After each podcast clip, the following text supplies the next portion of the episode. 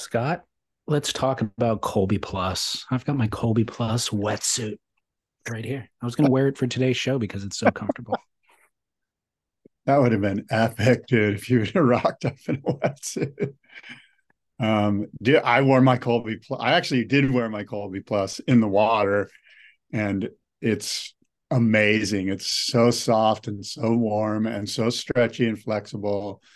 And I can't say enough wonderful things about the comfort and warmth. It's everything that you want in a wetsuit.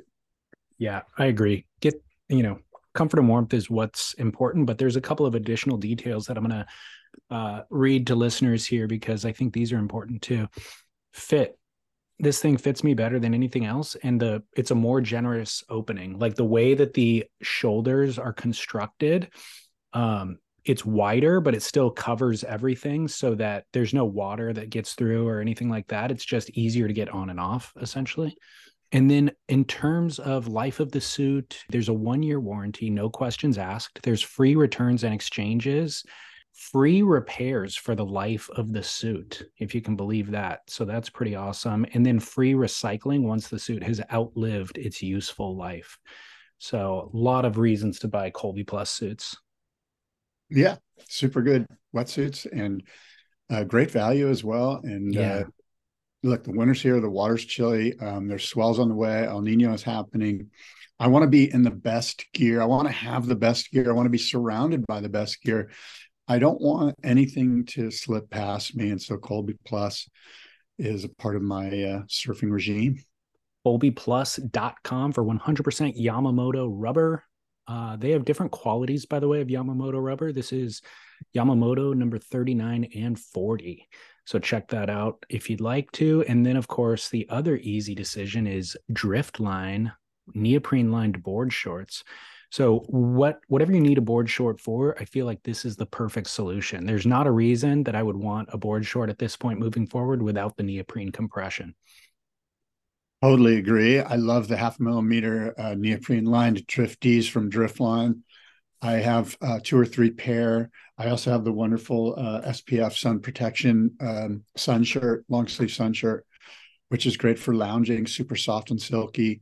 Uh, both of those items uh, must haves, uh, along with, frankly, the Colby Plus wetsuit. So these are things that are super simple, super easy, and um, total no brainer. Like one they're the kind of thing that once you put on the drifties once you put on the sun shirt you're like why didn't i do this for the last 25 years? Yeah perfect holiday gifting too ideas. Oh great so, idea. Yeah. Yeah and uh, we have a discount that'll save you 15% and that is promo code spit and you do that on driftline.co not .com but driftline.co so go check that stuff out see some movement at the takeoff zone. It's Kelly Slater grabbing rail. A clean entry. This thing holding open. It spits. Uh, when it spit me, I thought it was going to spit me off my board. Comes out with the spit, spits him out. Comes out after the spit. Gets spat out of another good looking wave here. Spit. Spit. Spit. We're just spitballing, right? Yeah, I got.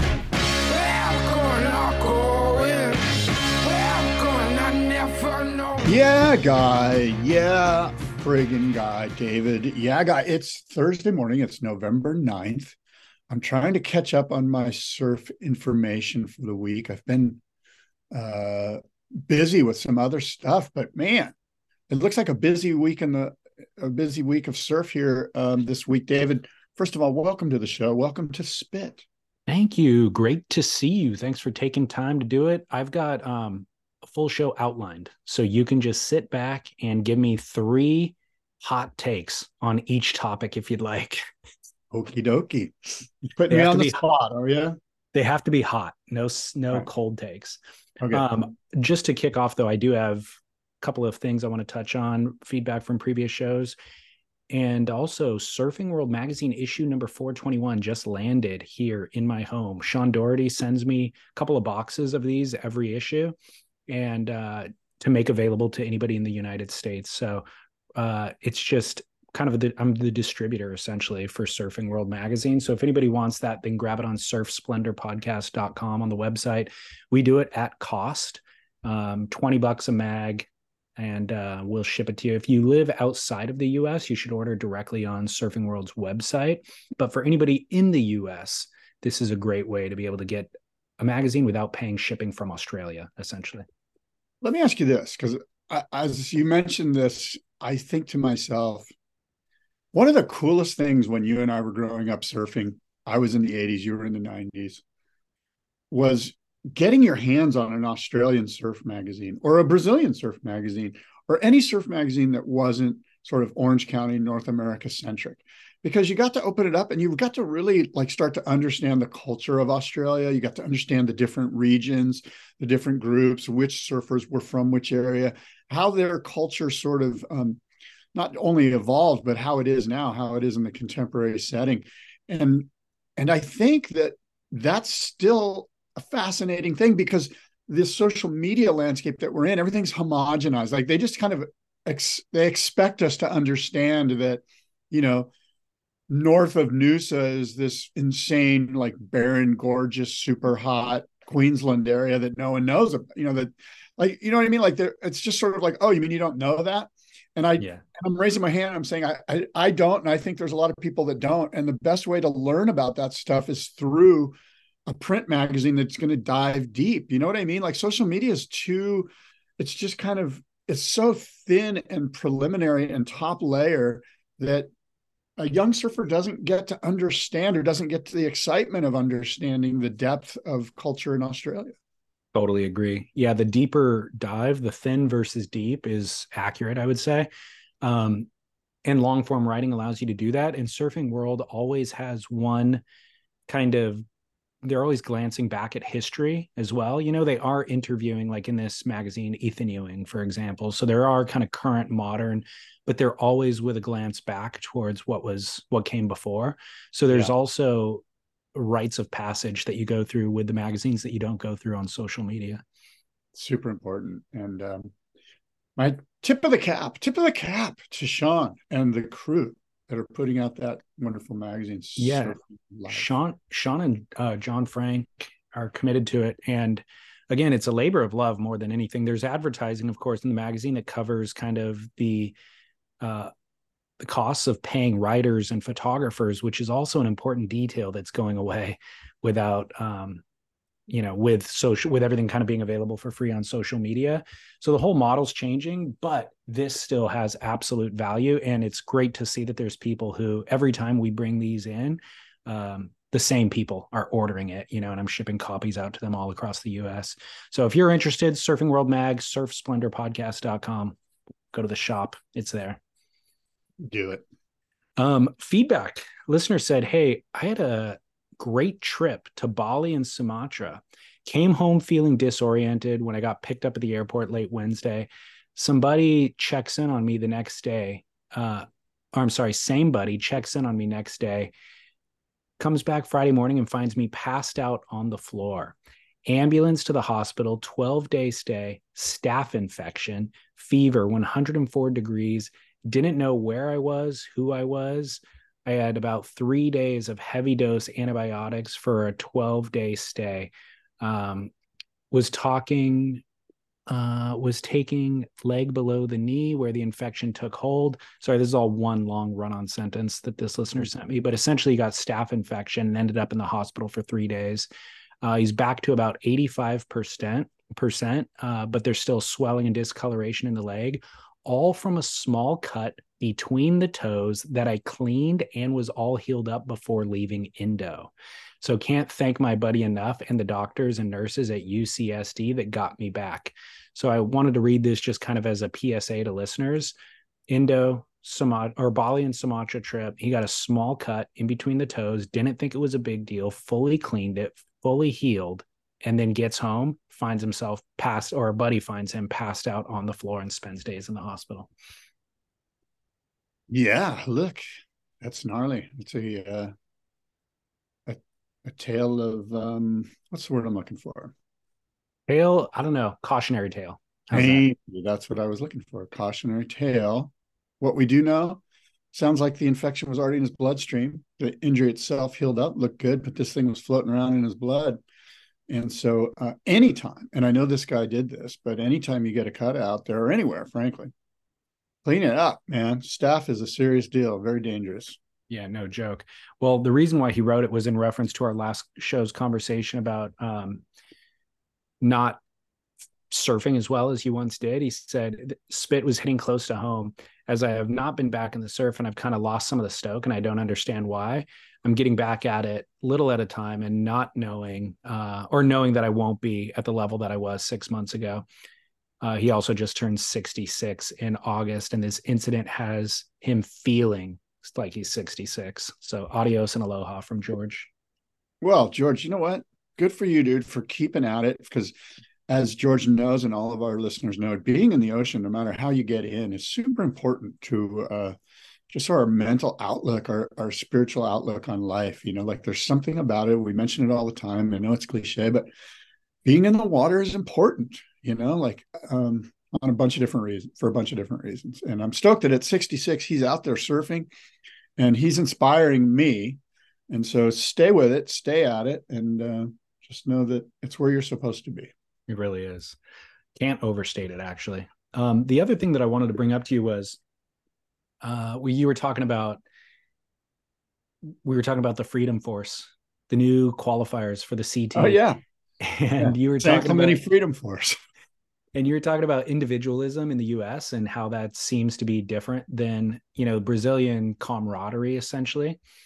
Um, I was watching the new film, uh, the MacGillivray film called Big Wave Guardians. Have you mm-hmm. seen that yet? No. Where is it? Where is it playing? I saw it as part of the jury for the Florida Surf Film Festival, so I don't think it's actually public yet, but it will. oh, will. I interviewed uh, Marty Hoffman about this last exactly year and a half ago. Yeah, yeah, I want to exactly. see that. Should I see it? Absolutely, it's fantastic, yeah. and it does. By the way, this is not what I was going to talk about, but it does a lot of what you were saying. You want to see, like Shane Dorian's ride. Let's do a little mini series where we individually, you know, uh, unpack individual important rides in history with the photographers and everybody in the water, kind of the way that Stab is doing with the best surfing I've ever seen. But those are maybe full sessions. Let's just do isolated one individual rides. This film actually does that with a number of different rides, and they're mainly centered around wipeouts because the film is about lifeguards, big wave guardians. So it'll, you know, talk to Mikey Red, who had that wipeout at Pipeline where he almost died. And they really get into the details about what went wrong on that wave, but it's more centered around, of course, the life saving efforts. Um, but so yeah, when the film comes out, absolutely everybody should see it. We'll talk about it here, I guess, on the show more. It's very good. But um, Brian Keaulana was talking about how Hawaii, in Hawaii, surfing is a community activity you know, like when you were saying Americans have more individualism, you're right. And we're talking about mainland America, of course, in that conversation. But when he said surfing is a community activity in Hawaii, I'm like, man, you're totally that's accurate, you know. And it is interesting how different sur- the different role that surfing plays essentially in different countries. Um, but yeah, when something he was talking about it as it relates to their community, their life saving efforts, because when something like that happens, basically people stop surfing. Like clear the water. They don't intentionally clear the water, but everybody in the water rushes to help the person and then even gets out of the water to see where how things end up, you know? Yeah. So I, I guess what comes to mind for me is that community uh, ethos certainly is missing here on the mainland. And the other thing that jumped into my head is the concept of localism. And like localism to me, in its grossest form, is more of a North American phenomenon. You know, it's more of a, you know, kind of hoarding of the resources. Where I think in Hawaii, and please, listeners, chime in if I'm going off base here, but I would suggest to you that in Hawaii, it's not localism uh, in that sort of individual, I want mine. It's more like territorialism, more like, hey, this is ours ours as the community, you're not allowed to come in and in, impose your so-called individualism on this community thing. And and so the thing that they're protecting is the community rather whereas here I think in North America the thing that we're trying to protect is me getting mine.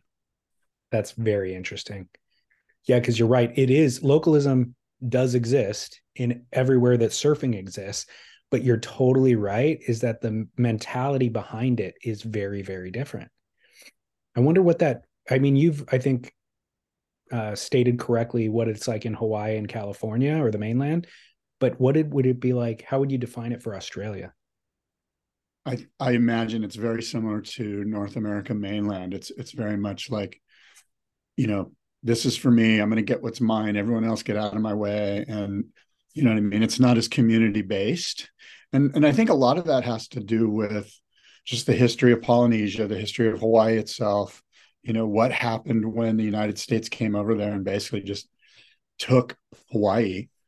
And um, there's a real sense of hey man you know they're taking a lot from us they're not going to take this you know? This is like you know this is us going surfing you know like you're not taking this. This is truly hawaiian. There's no way that the you know sort of american colonial hegemony is going to be able to to infiltrate this aspect of our culture uh, whereas i think in australia and in north america and probably most of the other places around the world save perhaps tahiti or other polynesian islands um, you know it's more of like an individual sort of selfishness yeah.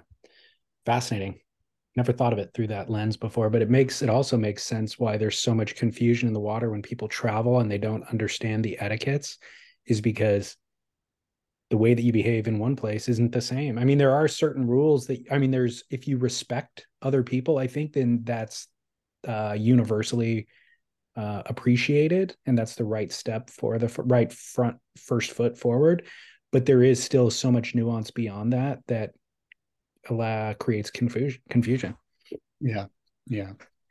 Well, yeah, it's interesting, you know, the whole thing because I I do think that part of it too is, it, well, for instance, when I'm in Hawaii, um, what I've noticed about true Hawaiians is that they're not stressed out about catching waves. Like me, I'm like, what's the swell doing? What's it going to be like tomorrow? Oh, the tide's high. I got to be there between three and three thirty.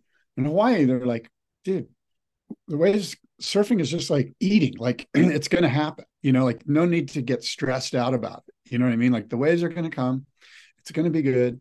You know there's way more of um it's a part of their it truly is ingrained in how they live their lives. Whereas here it's like okay i got to go to work i'm going to compartmentalize that i'm going to go do my surfing i'm going to compartmentalize my surfing. I've got you know everything's compartmentalized whereas there the ocean being an islander it, it's all one thing, you know? Yeah, being an island in the middle of a vast, vast Pacific Ocean, it's a plentiful resource. You know, there is no, with your food analogy, there's no food insecurity. They've had right. plenty of access, not fighting over the largest piece. Um, whereas you and I, we're on a massive continent with a tiny, tiny little bit of sliver of ocean available in front of us. Yeah. And we are fighting for the scraps essentially when the dinner is delivered. Yeah. Um, well, the main topics that I have for today's show are that just put a lot of anxiety on me, right? The way you said that. We're fighting for the scraps. And I feel like that, that's why you pick Oliver the, with Bill Sykes looking over my shoulder. It's that's why you pick up the foil. It's a no, yeah, it's, funny. It's a hatchet. Well, it's a hatchet to do battle with out in the ocean. No, but it's another. It's it's like it's as if you found a little hubby hole of food that no one knew about, and it, and it's and it's vast. There's a lot of food there. There's a lot to choose from. You found a new food source that nobody was eating before. Yeah, they didn't know you could eat it. It's like five G waves. Like I found a little element that's no one has tapped into how far are we going to take this analogy? Should we just keep going? Who knows? It's like I'm at a buffet in Vegas and I don't know which to eat. The crab legs. Um, okay, so the main topics that I have for today's show are Laura Enever winning the uh, Guinness Book of World Records for the largest paddle in wave for a female. We've got Kelly Slater's new pool in Dubai or Abu Dhabi. We've got Bethany Hamilton. This is kind of the most interesting story yeah. to me. Um, Bethany Hamilton splitting with Rip Curl over ideolo- ideological um, disagreements after 24 years. And then, of course, Ben Gravy surfs seven oceans in seven days, which you may not think is a news topic, but it is. where do we go? Where do we start? Yes, let's start with Bethany, since you seem to like this topic and it's it's sort of broad and speaks speaks to a, a sort of a bigger issue, a more of a, a global concern. Yeah, it really does. And you and I have kind of debated whether or not these sponsor conversations are even relevant. And my argument is that they definitely are because the whole landscape is changing for how surfers get paid, how business is done in the surf world. And so this is a reflection of that. But this is be a step beyond that because this is, like you said, a reflection of conversations that are taking place in the world at large. But let me give you the details. Bethany and Rip Curl are no longer partnered after 24 years of partnership. She was actually, her contract was signed for another uh, four years or three, about three years actually. In January 2027 was when it was set to expire. She actually signed that in January of 2022 for five years. So they broke the contract mutually, apparently. So in February of 2023, if you'll remember, we discussed it on this show. Bethany Hamilton posted on Instagram a video selfie video in opposition to the WSL's newly released at that time transgender policy, which stated that the WSL adopted the ISA's policy on transgender participation, basically meaning that transgender surfers would be allowed to compete in their identifying gender category. Bethany opposed this and stated that the ruling was essentially unfair to biological females. That was her main argument. It was about fairness. Stab uh, wrote this wrote an article about this, and they stated that quote this reportedly did not sit well with Rip Curl, who pride themselves in being inclusive. Bethany also stated that she would no longer compete in WSL events unless this rule was amended. End quote. So Stab is kind of reading into it. Um, the part about it not sitting well with Rip Curl. They don't cite anybody specifically. There's no spokesperson from Rip Curl that chimed in on this, but this is just what Stab apparently has insider info on. Um, so, anyways, there with another news topic that we discussed was at the Portugal event last year, which is sponsored by Rip Curl. They were honoring female surfing. I think it was Female Surfing Month or Day or something, or uh, I forget exactly why they were honoring, but they asked all the surfers, male and female surfers, to put the name of uh, iconic female surfer who they appreciate on the back of their jersey. Nat Young as a male and Betty Lou Sakura Johnson as a female, both elected to write Hamilton on the back of their jersey, and the WSL prohibited them from doing that because of Bethany's stance that she took publicly against them. So, and by the way, that was a Rip Curl sponsored event. So that's kind of an interesting detail there. Uh, cancellation is what you know you might call that is the WSL is trying to cancel Bethany for her views against them. And then the next kind of important uh, point in the timeline here is that three months ago, Rip Curl launched a campaign entitled "Summer Looks Good on You," which featured Sasha Jane Lowerson, the first trans woman to compete in and win an event, uh, and is the Western Australia longboard champ. So this split apparently between Bethany and Rip Curl was uh, mutual and presumably or what stab presumed is that bethany would actually not be paid the remaining the remainder of her three year contract which can presumably be between half a million and about three quarters of a million dollars over the course of those three years um, apparently, both parties signed an NDA, and part of that NDA is that they're not allowed to speak about it publicly or even privately. So nobody knows the terms of the deal. All that we know is she had a contract through January 2027, and that is now broken. Wow. well, my first thought on this coming into this blind is that it seems like a mistake for Rip Curl to drop Bethany Hamilton or for Bethany to, I guess it was Bethany's decision, right? It, it, they said it was mutually uh, agreed upon. Yeah. But so it's so how the, it came down. I imagine that Bethany said, Hey, look, like who was the first one to say, Hey, let's talk about this because it's not making sense for me as an individual or for us as a brand. Like I wonder who started the the discourse that that ended up creating this divide?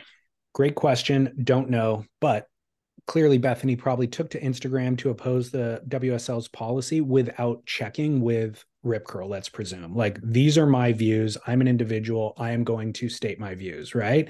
Yeah. Well, Rip Curl, I think, as a company who wants to sell products to the masses, not just Bethany Hamilton fans, uh, and not even probably considering Bethany Hamilton, designs a campaign that is more all inclusive. And so I think they got a little ways down the road and they recognized we are absolutely all about inclusivity.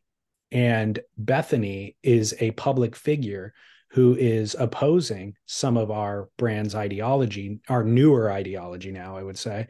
Uh, and how do we reconcile these things? How long until the public starts calling us hypocrites as a brand and we start getting bad PR for being associated with Bethany? I think that was the decision. So I think they got a ways down the road and they recognized the conflict. And to answer your question, I don't know.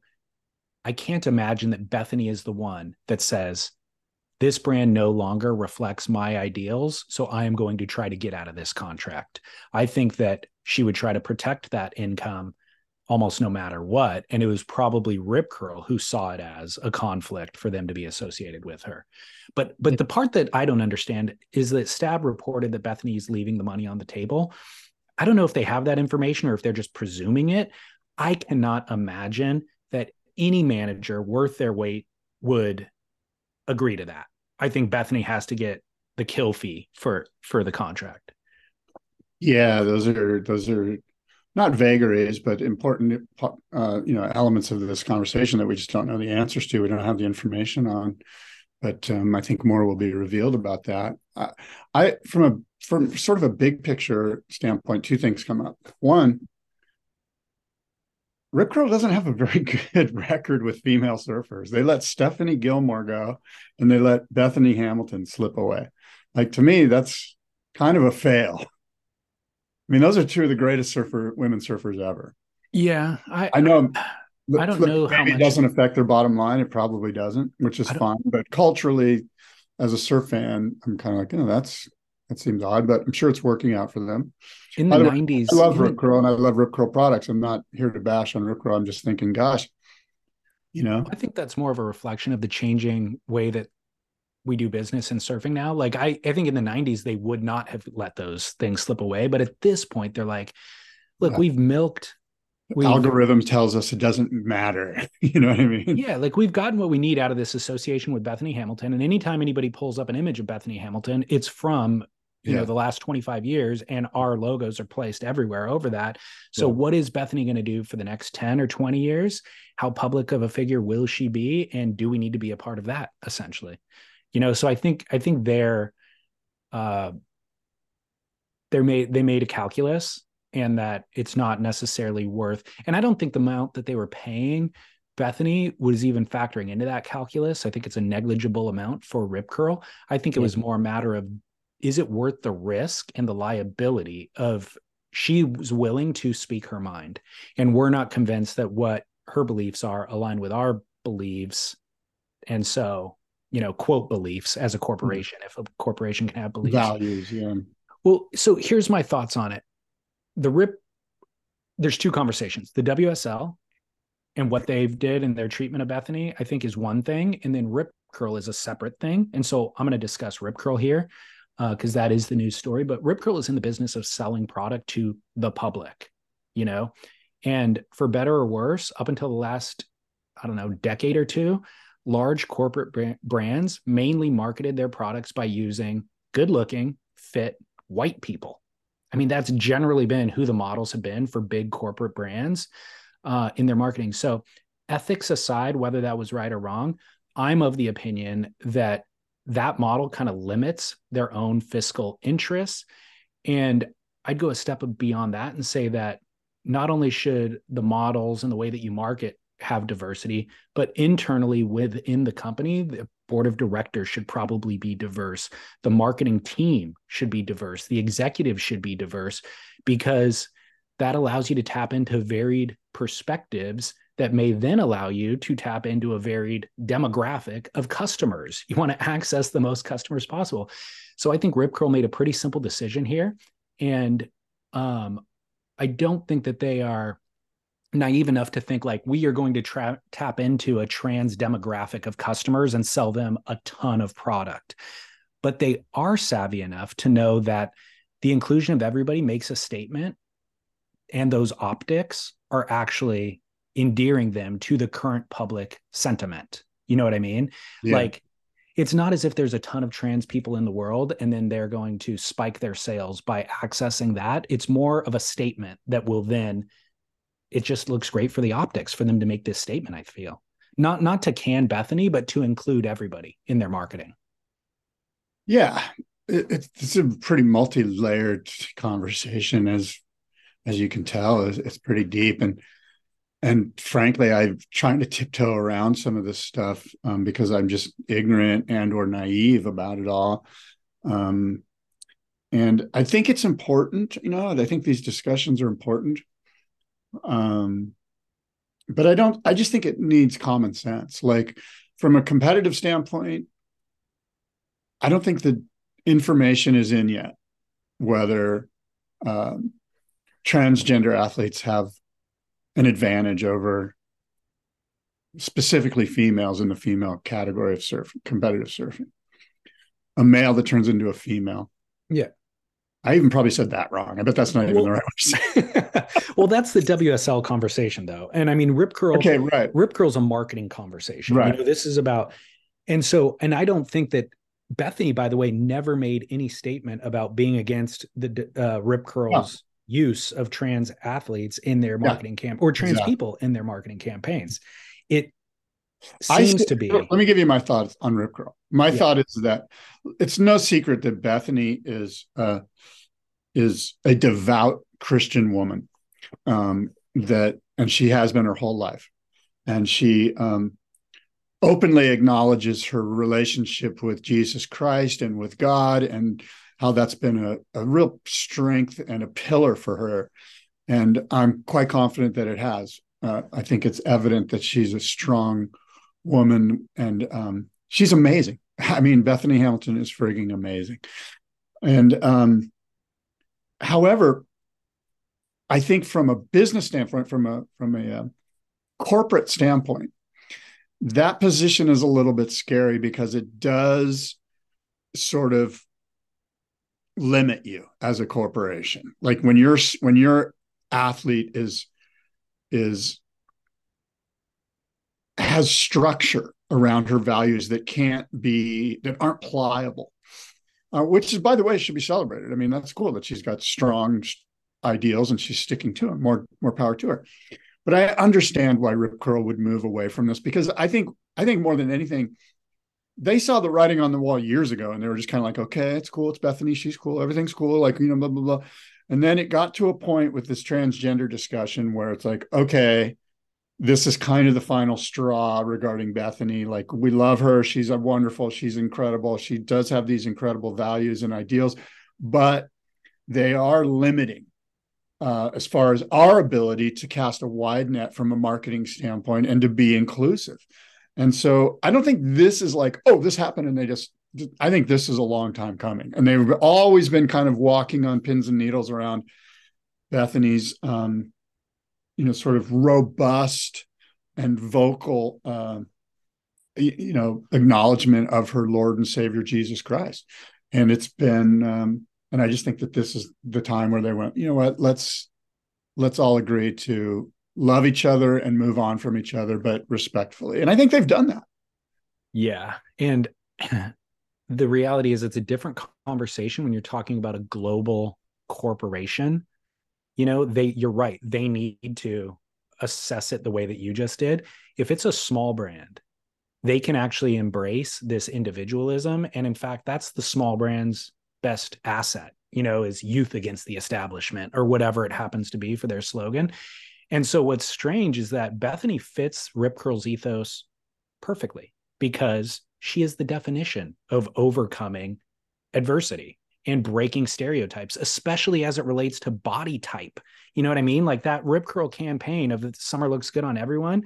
It's like Bethany could be the poster girl of that campaign. Um, And so Bethany and Bethany would have been the poster girl for that campaign had she kept her mouth shut. You know what I mean? And that's really where this becomes interesting is hey Bethany, you want to just stay silent and collect a paycheck? You can do that.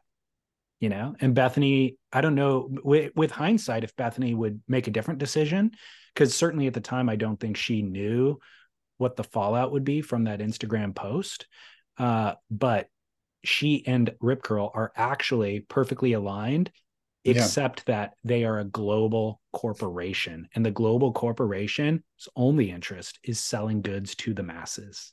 You know, so the, the, absolute, the nuance is gone. the, the absolute queen of walking this line in a perfect manner is Dolly Parton.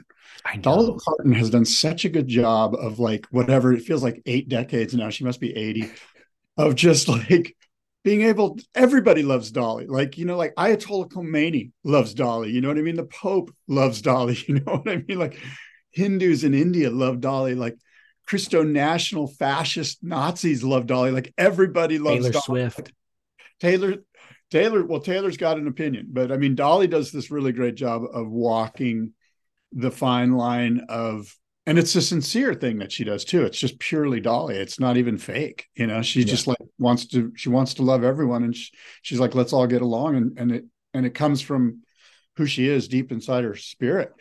And uh i think that you know that's just not who bethany is. Bethany's going to say hey man these are my beliefs and i feel so strongly about it and about my faith that no dollar amount gets in the way of that. And you know, and I'm not saying that Dolly is sold out or anything like that. I'm just saying she's just a queen of being able to, like I said, everybody loves Dolly, you know.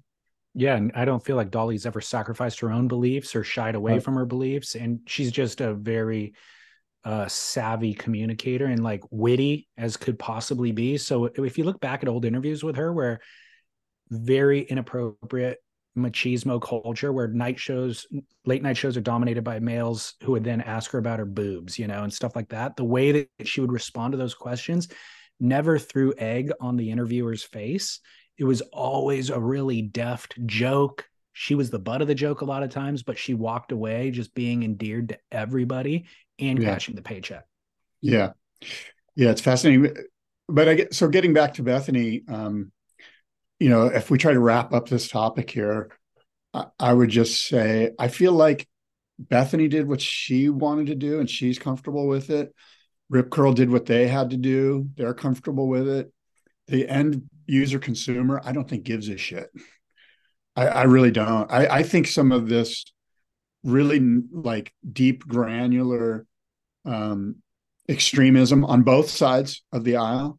Nobody cares, man. Just friggin' you know, just do what's right and let's move on with our lives and let's love each other. Like it's not that hard, you know, like we don't have to like impose crazy, my crazy values on you, you know, because totally it's not going to work.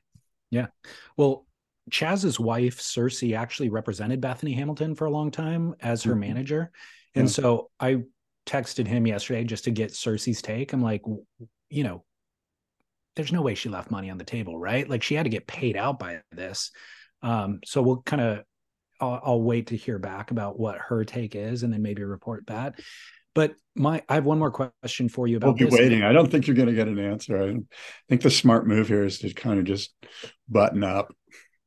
Well, I don't think that Cersei will hear directly from Bethany and share what Bethany's view is. I think that Cersei will share her own personal opinion on how this deal would have been done. Yeah. yeah. Um, but my question to you is how do you feel about Bethany quote being canceled by any and all of this Instagram post? Um,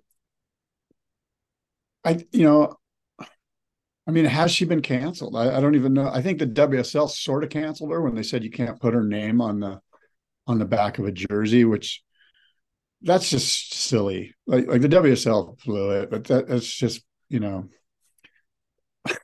That's how I feel about this too, which is Rip Curl makes sense for them to make this decision. They decided on a direction for the brand identity, and she publicly proclaimed that she has a conflicting identity. Rip Curl would look hypocritical if they continued to keep her in their marketing. They look strong for taking this stance. It's good for optics. Done deal. The WSL, it was a misstep. because they could have capitalized on a controversy to gain more viewers. You know what I mean? So, two different decisions for two different types of businesses. I think the WSL lost an opportunity to leverage the conflict, and Rip Curl has done a good job in sidestepping a potential conflict.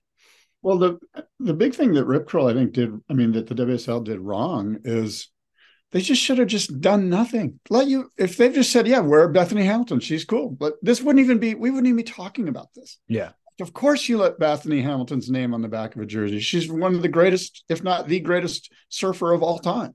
Yeah, you know, but to then go, "Oh no, we can't, we got to pull that off because she doesn't believe in this or she doesn't believe in that," is just like not thinking it through, which is, I think you know, I don't want to say par for the course, but it, it speaks to, I think, the lack of enough voices at the table right. over at the WSL. Yeah, agreed. Well, final note is a comment left by John on Stab Magazine in the comments section. He said, quote, the West is on a self-destruction path. Bethany had unique challenges and understands it's counterproductive for institutions to protect the feelings of everyone. Embracing her adversity made her the unique success that she is. Trans people can still compete in their biological division. Maybe it's not perfect, but whining about it and expecting institutions slash governments to intervene won't resolve the root of the issue. Everybody has unique challenges. Take ownership and figure it out. End quote.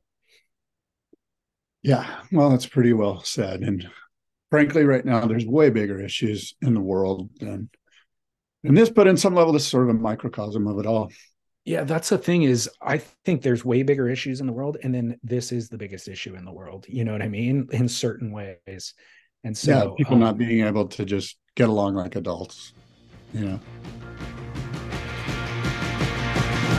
Scott Bass, realwatersports.com for any and all of your water sport considerations. Well, yeah, look, real water sports. I mean, uh, the winter is here. There's a lot of stuff we need for the winter that sometimes we don't think about for the summer. Booties, uh, maybe some a hood, uh, maybe a helmet, um, maybe a sun visor, as the sun seems to be harsher in the winter. For sure, some earplugs, and of course, surfboards themselves, along with the fins. Real Water Sports has a variety of hard goods and soft goods, all of your surfing needs at your fingertips when you log onto their website and they ship to everywhere and anywhere. Yeah, nailed it. I mean, we talk about the hard boards and foil setups and all that stuff all the time, but their soft good stuff. They've got everything essentially. So not only what you need for the water, but for what you need outside of the water too. And then of course they carry our favorite surfboard fin, NVS Naked Viking, which is just making fins for the best of the best board builders on the planet, essentially. And um, those are made available to the general public. So albums got fins with them Roger Hinds just i'm i've been writing Roger Hinds fins from them actually for a couple of years but they weren't widely released i think roger was just making them available in the boards that he would sell but they just made those available for wide release as well. Stu Kenson's got fins, IPA's got fins, everybody. So you could check all of that out on surfnvs.com. And then I, like I said, Real Water Sports also carries them. So you can throw it in your cart when you're shopping at Real Water Sports too. Yeah, I've been riding my Stu Kenson Twinser with my specially designed Stu Kenson Twinser NVS fins, surfnvs.com.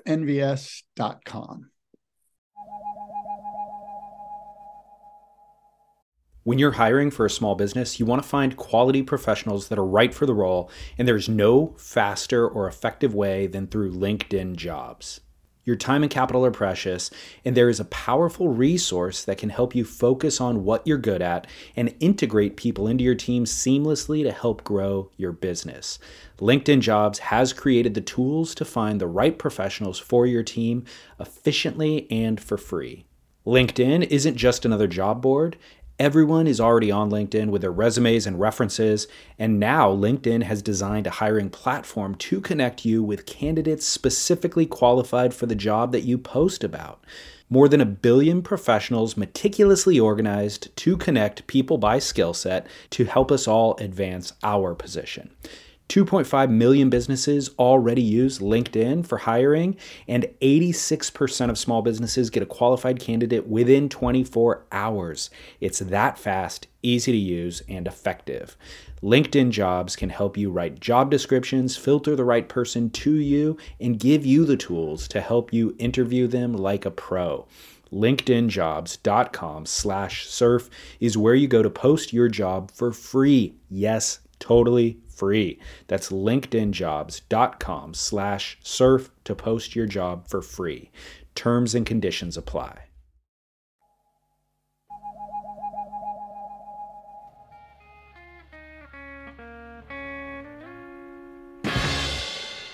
Laura Enever wins a Guinness Award. Did you? This is a wave that you've seen. We actually discussed this wave last week because um, it was part of the yeah. big wave, the new big wave challenge or whatever they were calling that. Yeah. Um, she rode a wave on the outer reefs off Oahu on January 22nd, 2023. And now that I think about it, that's almost the same exact date Bethany was signing that contract. Um, anyways, it was 43, it was deemed to be 43.6 feet in height, and that is the new world record because Andrea Moeller held the record since 2016 for her 42 foot Peahi bomb. Both women got detonated at the bottom of the wave, which we kind of discussed last week. But did you see this ride, and what are your thoughts? You know, I I want to say I've seen this ride, but I I've seen obviously I've seen pictures of it, but it's the left at Himalayas. Yeah, right. I know. yeah, maybe I can pull. Up. Yeah, we discussed it last week. It was Laura Enever surfing that day of the. No, I remember the wave. I'm just trying to remember, like visualizing the wave in my mind right now. I know it's a big blue, beautiful left. Okay. Well, let me ask you this. Yeah. What are your thoughts on the world record being given to Laura Enever for one foot and six inches tall, taller than the wave that Andrea Moeller rode? My point being, how in the world do we define the height of these two waves? It feels super subjective to me. Um, I watch the two waves and I go, I don't know, Andrea's looks as big. Like it's making a pretty definitive statement to say that Laura Enever's is bigger and now gets its own award, and we can objectively define the criteria.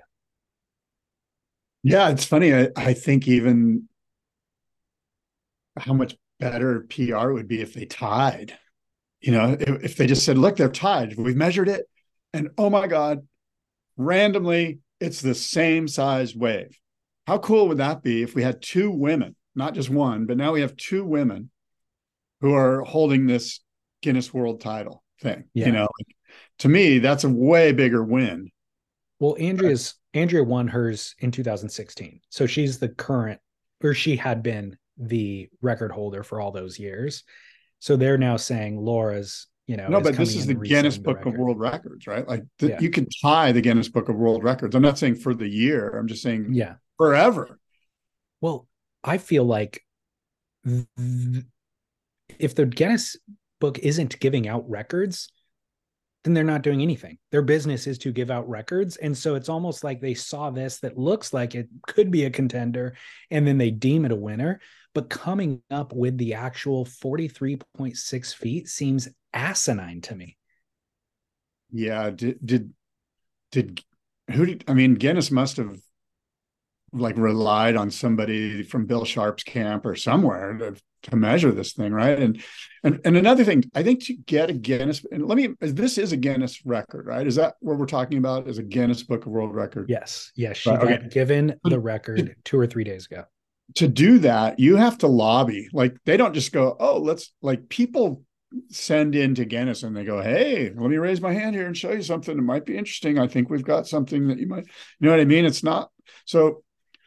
So along those lines, yeah, I saw a BeachGrit article yesterday. I didn't read the article, but I saw the headline on Instagram and it said that the WSL put its finger on the scale uh, for Laura Enever, and they are doing a lot of promotion surrounding this. So I'm wondering if they were the lobbying body that you're talking about. Yeah, it might be because they're just kicking off their Big Wave World season too, and there's a lot of That's PR on that. So they're like, hey, you know, you know Laura I mean? Laura Enever's part of their commentary team. So that makes perfect sense that the WSL would be behind this. And they could, and it, by the way, it was their criteria for the Big Wave World Tour that they used to measure uh, the wave and Oh, deem and deem Yeah. it as being. And so I, you know, got I have a quote for how they measure it, and you can kind of determine whether this seems objective to you or not. But their quote for how to measure waves is quote a team of scientists and engineers collaborated on the analysis using a range of wave measuring techniques, including video footage, detailed information about the site, location of the videographers, and the location of the wave to determine the wave height. Several frames from the video footage were extracted and geometrically corrected based on camera positions and angles using known objects such as jet skis and actual measurements of Enever's body geometry it was possible to calibrate the images for conversion from pixels to feet. The location of the trough and crest of the wave was determined from the analysis of the video from two different angles. End quote. I'm not. First of all, I'm not. I don't want to take anything away from Laura Enever. I think she's fabulous, and I think this wave is huge, and it, it probably is a world record. And that kind of speaks to a, a bigger topic. I think on this is that I don't think people care too much. I, I am sort of. I, I don't know. You tell me. Are we overwhelmed with big wave records and big wave world titles and like? Uh, you know, what I, is that just me being an old guy? Get off of my lawn, or like this doesn't I- strike me as you know i don't know what, what- you know what i'm saying like I totally i'm understand. stoked for Yeah, laura and i'm stoked for the other gal that I- I agree. Nelson? Yeah, Andrea Moeller. yeah Mueller, yeah look it should progress every year you know if if there are big enough swells to ride on a given year then the surfing should be better and more um advanced aggressive all of it than the previous year uh i just feel like this every time professional surfing and a lot and mainly competitive professional surfing attempts to objectively define something, it loses credibility with me. And I think it Yeah. loses credibility with non surfers as well because they can look at it. It's one thing to watch a UFC fight, see two heavyweights slugging and see Yeah. one guy get knocked out and you go, that guy's the winner. But when the WSL or whoever in professional surfing tries to say, this is the best, and then the viewer watches it and goes, uh, that doesn't look the best to me. I saw Griffin Colapinto in the wave pool or, you know, or Italo or whatever, and that looked better to me. And yeah the per- that's the problem i think i have with this is that they're trying to put a square peg in a round hole and that is to create an objective way to judge this in a very subjective situation that's impossible to be objective about Exactly. And you and I, the wave pool analogy probably isn't the most crystal clear one because that exchange between Griffin and Italo was so nuanced. But you know that that the general user, the general viewer, wouldn't know the difference between those two. But it's also a great example because the point is, it's subjective. Nobody's right. Like one person thinks Italo won, the other person thinks Griffin won, and they're both entitled to their opinion because there's no objectivity to it. Now, if you took that wave pool wave and Andrea Moeller's wave and said which one is bigger, that's clear as day. But when you're trying to parse the difference between a 42 foot wave and a 43.6 foot wave at Yeah. two different locations, yeah good luck. that's just silly that's it's silly. It's silly to even get into that mess. Yeah. And so when I see the WSL or whoever making these bold statements, I'm just like, you guys are killing the whole thing. You're putting a knife in it. Don't make a statement until it's worth actually drawing everybody's attention to, because now it's all worth nothing, you know? Yeah, but um, look, congratulations to Laura. I'm happy for her. It's a 43.6 foot wave, according to the Guinness experts, and all of their different ways of measuring. And I'm sure they brought in a bunch of surf photographers and everybody, and it's all good. Congrats, Laura. And I'm a big fan of hers. And um, I think she brings, she's a great commentator. She brings a lot of spark to the commentary booth. Uh, she's very sincere, um, and I'm I'm a fan, and I'm, I'm a fan, fan. of her Huh? I'm a huge fan, by the way, Yeah. and I always have been. Check check the records from shows for the past decade. I was rooting for her on the CT. I'm a huge fan of her surfing. She's incredible. And frankly, Rip Curl should sign her. Maybe they Well, do. okay. I don't see. That's the thing. I don't even know who sponsors who these days, and I don't really care. She's on Billabong last I checked. But the point is also in relation to that uh, sponsor conversation, that model is so tired and old, anyways. Rip Curl doesn't need to sponsor her. They don't need to sign a five year contract. I would actually argue that Bethany has an opportunity with the right management to make more money now that she's not tied to one specific brand. You know what I mean? Like, what were they paying her? Two hundred, three hundred thousand dollars a year. She can earn Totally that she can earn that in small chunks from a bunch of different companies that would conflict with one another and or rip curl if there was a long term contract. So i think that all needs to be rethought of and uh, reworked. And it is by the way. Uh, jack freestone just did a photo shoot with rhythm the clothing company and board short brand Mhm. and he's not sponsored by rhythm. He went and did a photo shoot for their board shorts in very much in the same way that uh, brands would hire Cindy Crawford back in, or whatever the new model is, Emrata nowadays, Yeah. to go and do a photo shoot with their product. And then she's doing a photo shoot with a competing brand next month for their product. And they're paying her, you know, six figures for the photo shoot. That's what Bethany I should would, be doing. I would say, however, that because Bethany is so vocal about her faith, that I don't think there's a whole lot of brands lining up that are global corporations that that want to roll the dice with with her. Um because of the all the things we talked about with rip curl like it's now you mentioned there's some smaller companies. Yeah she might be able to nickel and dime her way through a bunch of small companies that have those same ideals and that would proudly ask her to continue to actually during during the um pieces you know like spread your faith you know like there you know there's you know i don't know my pillow guy or who i don't know there's small little companies that would do it but I think you're looking at do you think hertz wants anything to do that do you think um microsoft tablets Yeah, I totally, I totally do, because I don't. I think you know a lot about her faith.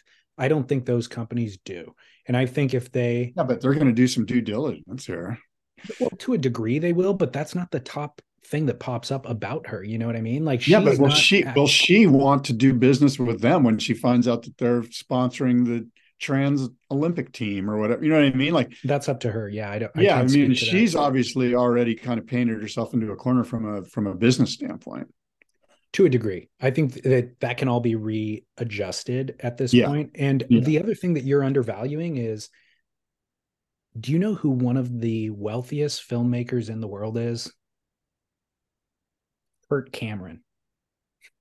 oh Kirk, Cam- Kirk Cameron, years and years and 20 years ago, decided he was going to make Christian films. And now he's into porn and he's killing it not where I'm going with this. oh sorry well you said the wealthiest film Yes, filmmaker. because of those Christian films. He Yeah. is the Stephen or the Martin Scorsese of uh Christian films. Wait a minute. That sounds that's a stretch. That's a stretch. Look it up, dude. I'm telling you right now. No, I'm not saying he didn't. He doesn't make a lot of money, but to call him the Martin Scorsese of Christian films, he is. He is. You He mean his direct his directorial prowess? Is Yes. of, I'm not talking about dollars and cents. I'm talking about his artistic There is nobody else. is there on is- the same same is- level as Martin Scorsese. I'm Like he's putting out like You're misunderstanding. Godfather type shit. I'm not saying that the art is of the same quality as Martin Scorsese. I'm saying he dominates. There is no other filmmaker in the Christian filmmaking space that is Yes. at his level. He Right. is Dollars the- wise. I got you. He's he's and it. even the quality of those films. You know what I mean? Like compared Have to you watched one of those films? Have you seen any of those? Then how do you how do you know that they're artistically on the same level as Martin Scorsese? They're not. That's not the point. They're not artistically on the same level. If they were, I would be watching them. They're Okay. not artistically. What I'm saying is he is the kingpin director of Gotcha. Christian films. Right. There's nobody else even in the conversation. Right. You know what I mean? At that Yeah, level. So my right. point is 20 years ago, he decided, to your point about Bethany, to play Mm-hmm. that Christian card and to play it hard and to only play it. Yeah. And he then became the kingpin of that space. And there's a ton of money in that space. Yeah, Turns out no there's a lot of Christians. Those things tour to Yeah. not only churches, but they end up playing in wides, you know, in uh um, in mainstream cinemas. And all the Christians in the community go and watch those films. And so he has made a killing. So Bethany could take that same approach and be like, I've got this market cornered. Like if she chooses to do what you're saying, Yeah. she could play that card hard and be like, I've got this market cornered. This is who I'm going to be. I'm going to now do speaking engagements all around the world at Yeah. every major church and Yeah. charge charge 50 I think she and I think she does that already on some level. But yeah, you're right. She could like put put it on steroids and just go speak at Joel Osteen's thing in Texas or wherever and just go around and basically just kind of hit up the Southern Bible Belt over and over again with uh, messages of of uh, perseverance. You know, Exactly. Yeah. So there's plenty of business opportunity here. I think the self identity as Christian thing, she can either double down on it or ignore it and go do the Hertz ad that you're talking about. I think she has the world is her oyster currently with the proper management, you know? Um, you don't think Hertz though. See, my point was that these corporations are going to be like, okay, you know, we did some due diligence. Here's the deal. She's really strong and vocal about her faith. And um, you know, like they'll see the rip curl stuff that happened. They'll see what happened, which by the way, she didn't do anything wrong. I'm not saying that she did. I'm just saying that from a corporate standpoint, I have all of these people to choose from that are going to uh, that we could use as spokespeople.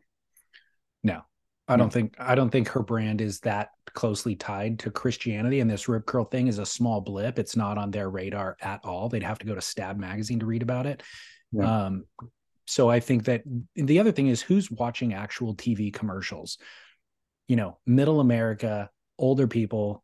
And so they see a Hertz commercial pop up with Bethany Hamilton.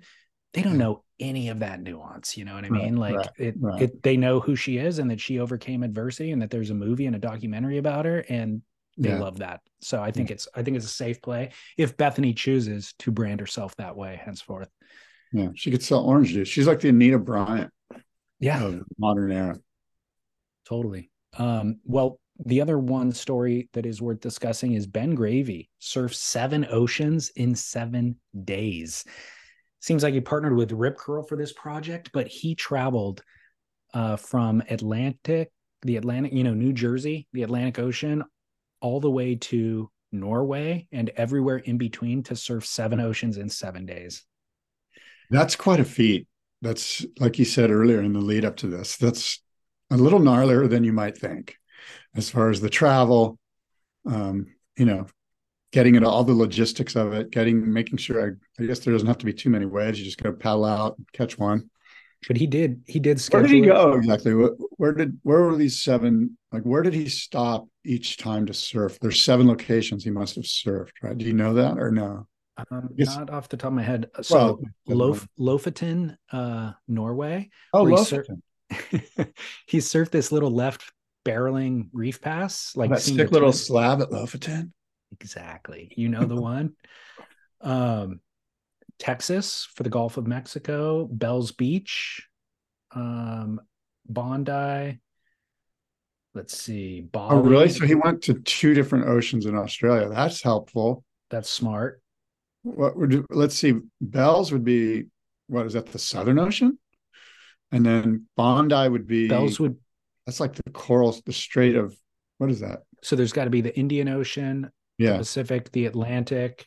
Um, he did Japan. He Japan, did, the Pacific, I guess. yeah. Japan would be the Pacific. Um, yeah, you think I would have got all that in my notes rather than scrolling okay. his Instagram on air. But at any rate, Yeah, it's a it's a novelty. I mean, the thing is, Yeah. he did 50 states in 50 days previously. Or not Yeah. not in 50 days. I think the 50 states thing was just over a period of time. But Yeah. this is kind of i've often questioned with ben gravy. I'm like man when is he going to run out of gimmicks? Like when he's done with 50 states what does he do next? And the fact that he's doing seven oceans in seven days proves that the kid is super creative. And it also makes me think i did my entire career wrong. I've been sitting here talking about surfing for a decade while he is traveling the world actually surfing. Oh, I don't know. You're you look comfortable. I think you're in a good spot. I'm I'm pleased with your choice. If you're not, I am. I think you've Okay. done. well when i But do Ben Gravy's a piece of work. I'm a big fan. Good for him.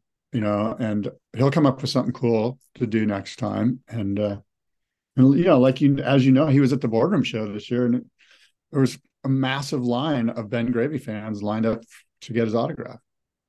I undervalued Ben Gravy years ago when I saw the YouTube thing and it was just it's not my brand. And I'm like, you know, my my style of anything, Yeah. the the aesthetic, the vibe, all of it, it's Right, too it's too um sugary sweet with Yeah. positivity, you know? And it feels vapid to me. Like I'm like, where's the substance? Like he's not shredding. Why are we watching? You know, like I want to see him rip the crap out of a wave or something, regardless of the aesthetic of it all. Um, but You know over that- the year, Oh, go ahead. I didn't. I was going to say you got me thinking about what your brand is. You know, like, and I thought, okay, if I walked through a mall, if I was walking through a mall, which store is David's store? Like, which store fits his aesthetic the best? Right. I can't And the one I came up with, I can't remember the name of it, but it's a really nice furniture store. Oh, restoration hardware. Yeah, Restoration Hardware. That's that's David Lee Scales, Restoration Hardware. And I think that's fair. I think that it's classy. It's it's it's kind of you know wood grained and old and leathery and um but nice. You know, I'll like take it. Yeah, it's not Cracker Barrel or I'll Ben absolutely, kind of Cracker Barrel. I'll absolutely take it. I would love for my home to be all restoration hardware. That would be a that would be an Yeah. upgrade for me. That makes sense. Um, I feel like yours is Eddie Bauer. Uh, okay. Is that insulting? Dude, you've got the vest on right now. You've got a fleece on. I feel like you could be driving the Eddie Bauer to uh I, I mean, but I think restoration hardware more like not like what would be the the furniture in your home. I just mean like that represents David Lee Scales, like, Mm. and maybe Eddie Bauer does does represent. I'll spend some more time thinking about it actually. Let me come up Yeah, I with a better one don't for you. mind. It might be too hard to to, to pigeonhole us into one store. um, but I like it. It's a fun exercise. Anyways, I undervalued Ben Gravy. The contributions that he's made, I think, are lasting at this point, and the his resonance with an audience is undeniable. You know what I mean? I mean, they're they're reporting about him on the news because of these exploits, and his Yeah. surfing is better than I assessed it to be from the early days, or maybe he's just gotten better at surfing. But he's a good surfer. Yeah, he gets it done. I'm a big fan. I, I like Ben. He's a good guy. He's one of the good guys. Um, so his he was at the boardroom show, and what he was rolling out there was his hardboard line, I believe, right? Yeah, yeah. He's got a new line of hard surfboards. Where are those? Do you know who's making them or where they're made? Or Um, yeah, there's a shaper in Oceanside, I believe, that's making them. Um, I think if you just do a Google search for Ben Gravy surfboards, all that information should pop up. Let me see if I can pull it up. Well, the the reason I'm asking is I did that. I didn't do that, Yeah. but after Oh, the you did. boardroom after the boardroom show, because I wanted to talk to him and I never got the chance. But after the boardroom show, um, I Google or I Instagrammed him. Like I looked for the hardboards on his Instagram and I couldn't find anything on the Instagram about him.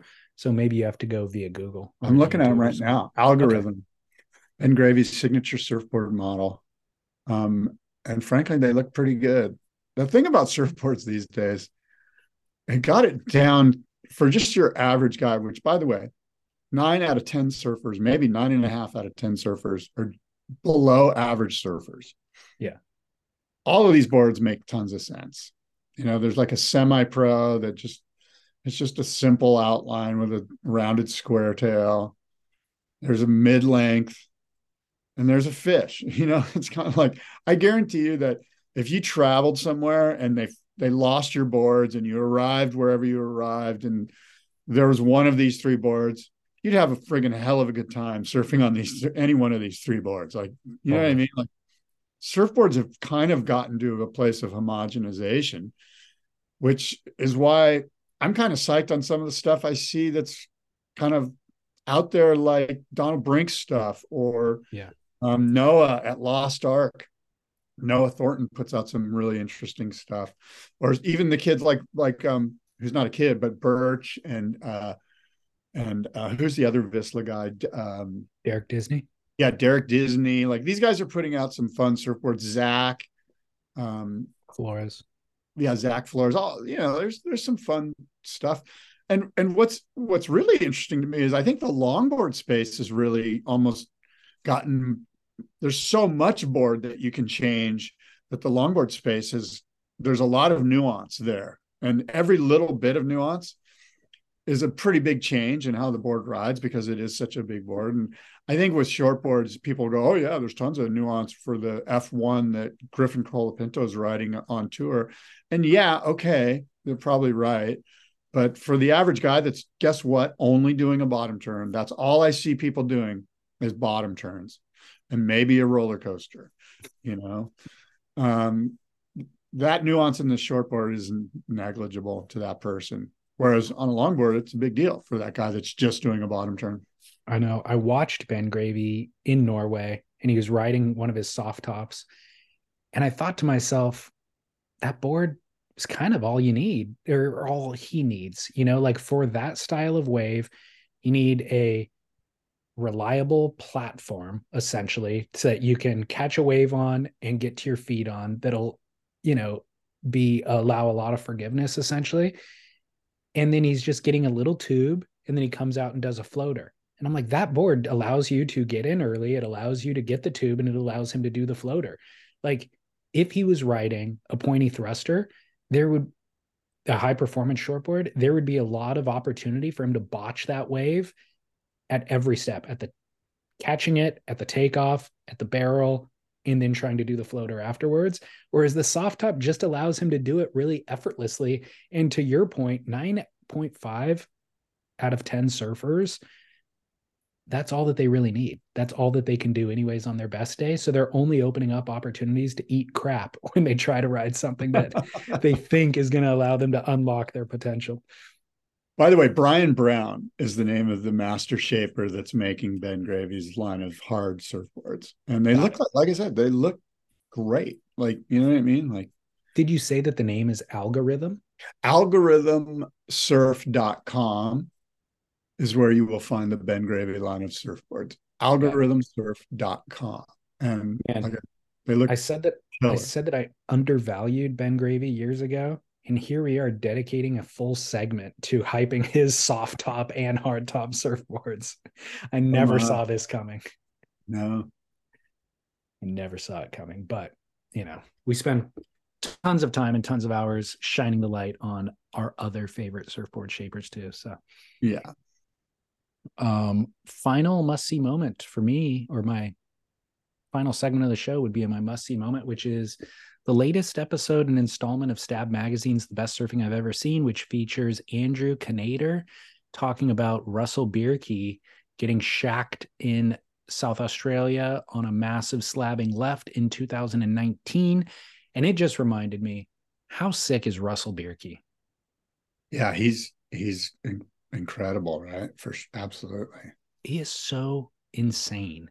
Like this guy, uh, he's no nonsense, basically. There's no nonsense to his surfing. He is out to get massive barreling waves, not massive, just waves that you drop into. He's looking for massive slabbing waves and he charges them. Uh, he's had insane wipeouts, but then the craziest barrels. So in this session, it was actually a five day session, as Andrew uh, explains it, where the swell was not a huge event, so there wasn't a ton of people, but it ended up being really, really big and good. And so they had it essentially to themselves for five days. And Russell, you know, if it is just a one event day and uh, one day event, and a lot a lot of hype around it, then it gets crowded. And so Bierke might get one good wave, let's say, in that day. But given the ability to surf for five days without a crowd, he was kind of going nuts and getting a ton of waves. And uh, it's an incredible piece. And again, Russell, just phenomenal to see Russell because I think he is undervalued as well. Like, I mean, we always talk about Nathan Florence when we're talking about big barrel slabs hunting. Russell Bierke is right in line with Nathan in terms of talent and ability. Yeah, well, um, my must see moment is um, the North Atlantic right now. And I think if we look at the North Atlantic, um, we see a lot of storm activity. Remember last time you said we need more of this, Scott, where you decide where we should go surfing if we can just get on a plane and go. And I think if I could get on a plane and go, I would go to Morocco right mm-hmm. now and surf those right points. There's a series of low pressures in the North Atlantic, and one that's frankly spinning off of um, America that's that's aimed sort of more centrally towards Morocco. And man, what a Morocco is such. If you're a regular foot surfer, and you like the idea of going to Baja and surfing some fun little right points, go to Morocco. They're actually better than Baja. They're actually right points that are good waves. Yeah. you know what I mean? Like legit right points, and there's a series of them. So Morocco's a bit of a mission, but if you can get on a plane, fly direct to Frankfurt, from Frankfurt, you're going to fly down to probably Casablanca and then a puddle jumper down to the Tagazout area and drive up. Um, well worth the time. Probably run into Ben Gravy over there too. You might, you might in Casablanca at some kind of like hookah store. Um, final note on uh, Russell Bierke. Remember when you called him groundskeeper Willie? Yes, he is groundskeeper Willie. That was perhaps your best call ever on any episode that we've done in 10 years. It was right alongside Mother Mother Carissa. Mother Carissa, yeah. Mother Carissa and groundskeeper Willie. That is his likeness. he's so classic. Uh, he's got a bit of Scottish. I don't know if that's not Scottish accent, but yeah, he's got a bit of groundskeeper Willie. Yeah, he does. Oh, and also Trees Wax, petroleum free surf wax. We love, and it's the only version that I know of surf wax that is petroleum free. They make it from trees and rocks. It's available on treeswax.com if you would like to check it out. And then they've also been partnering with retailers. Um, and so if you're anywhere near San Rafael, you can get it at 101 Surf Sports. If you're near Pismo, you can get it at Esteem or down in your area, Scott, at Cardiff Surf. Cool. Go to Cardiff Surfing, get your trees waxed. Do what I do. I have a box of it. I, you know, like I, am not going to buy one bar. I'm going to buy a whole box because I know I'm in the water a lot, and I that's nothing that I hate more than like searching around my car and not being able to find wax. It bugs me. So I always make sure I have a box of trees wax in my car at the ready at all times. Right on. Well, hey, excellent show. Thank you. Yeah. Look, until next time, adios and aloha. I've been thinking lately about the people I meet. The car wash on the corner and the hole in the street. The way my ankles hurt with shoes on my feet. And I'm wondering if I'm gonna see tomorrow. Father, forgive us for what we must do. You forgive us, we'll forgive you. We'll forgive each other till we both turn blue. Then we'll whistle and go fishing in heaven.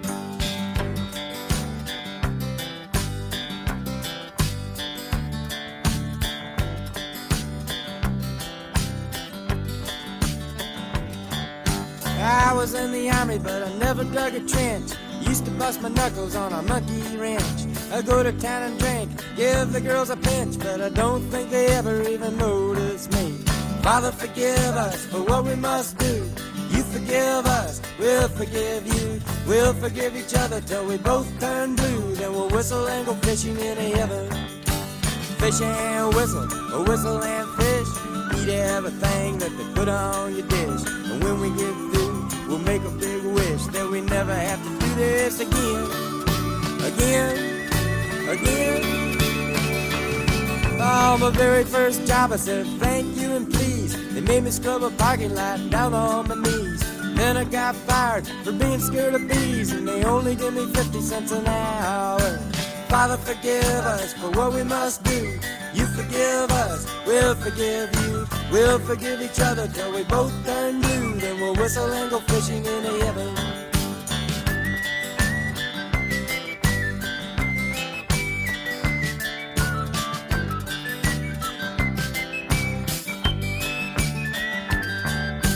Fish and a whistle, a whistle and fish. Eat everything that they put on your dish. And when we get through, we'll make a big wish that we never have to do this again, again, again. Oh, Father, forgive us for what we must do. You forgive us, we'll forgive you. We'll forgive each other till we both turn blue. Then we'll whistle and go fishing in heaven. We'll whistle and go fishing in heaven. We'll whistle and go fishing in heaven.